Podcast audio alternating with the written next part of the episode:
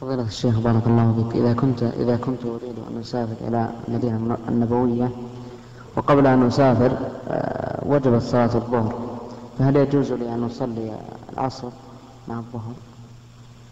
إذا كنت في بلدك فلا يجوز، لا يجوز أن تجمع إلا إذا بدأت بالسفر، اللهم إلا إذا كنت تخشى أن لا تتيسر لك صلاة العصر، مثل أن تذهب مع إنسان مثلا تخشى أن لا يقضي إذا جاء وقت العصر، أو في طائرة لا تدري هل تدرك العصر في البلد الذي تقدم إليه أم لا، فلا بأس.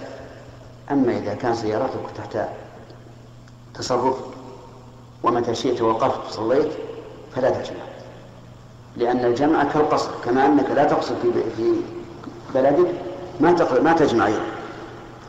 لكن الجمع إذا خاف الإنسان لا يأتي بالصلاة الثانية فله أن يجمع.